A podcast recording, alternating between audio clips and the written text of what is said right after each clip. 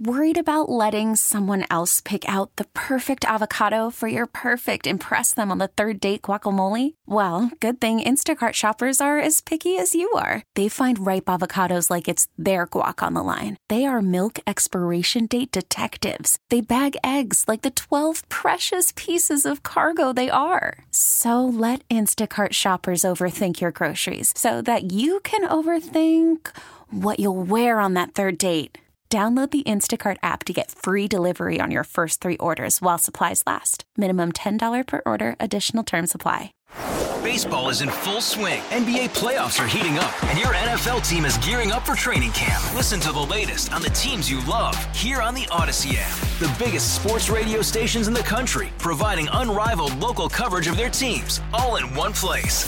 Exclusive interviews with players, coaches, and team executives, streaming live and always available on demand. Stay in the know with your favorite teams right here on the Odyssey app. Let's start at the National Weather Service with meteorologist Aaron Reynolds this morning. Aaron, a dense fog and a flood watch.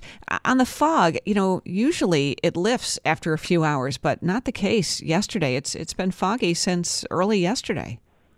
That's correct. We just got some really warm air mass moving across the snowpack, and that's helping to create the dense fog across the area. Yeah, this fog, it's maybe a little bit more than what you're used to. Usually on a foggy morning, it's just that. It's a foggy morning, and then it kind of burns off. You're not really thinking about it in the afternoon. I feel like it only got stronger yesterday. That is correct, as the day went on. In fact, we've got a dense fog advisory out because of that. And is it worse in some areas, or is it just bad everywhere? Overall, the whole area's got problems with fog, but there are some areas where the snowpack is a little deeper, is where the fog is a little more dense. Okay, so dense fog in some spots. We're also concerned about flooding this morning as we have another day with rain. You have the warmer temperatures and all that snow on the ground. Where are you watching out for? Some of the creeks here locally, Cazanova and also the Buffalo river. We've got some ice flows that are backing up some of the rivers and tributaries around here. The thing with ice jam flooding, you don't get a lot of warning, right? An ice jam can just happen. Is that right? No, that is correct. It can happen pretty quickly. Anywhere the ice gets backed up or jammed up, it can back up the rivers fairly rapidly.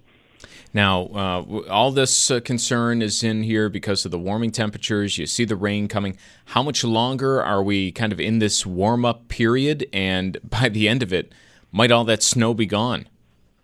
We're expecting it to continue for the next day or so. And then we do cool off a little bit towards the weekend. So there is some relief coming from the warmth, but it's not going to get much cooler. Aaron, thank you. We appreciate it. You're welcome. Aaron Reynolds, meteorologist at the National Weather Service this morning. Hey, Rob Bradford here. I have set out on a mission with my good friends at FanDuel to prove what I have known for some time: baseball isn't boring. Now I have a daily podcast to prove it with some of the most notable people in the baseball world screaming baseball isn't boring from the mountaintops, or at least agreeing to come on our show. Players, managers, GMs, and yes, even the commissioner of baseball, Rob Manfred. It has been a constant wave of baseball's most powerful voices. So join the revolution. Subscribe and soak in baseball isn't boring. Listen on your Odyssey app or wherever you get your podcast. You'll be glad you did.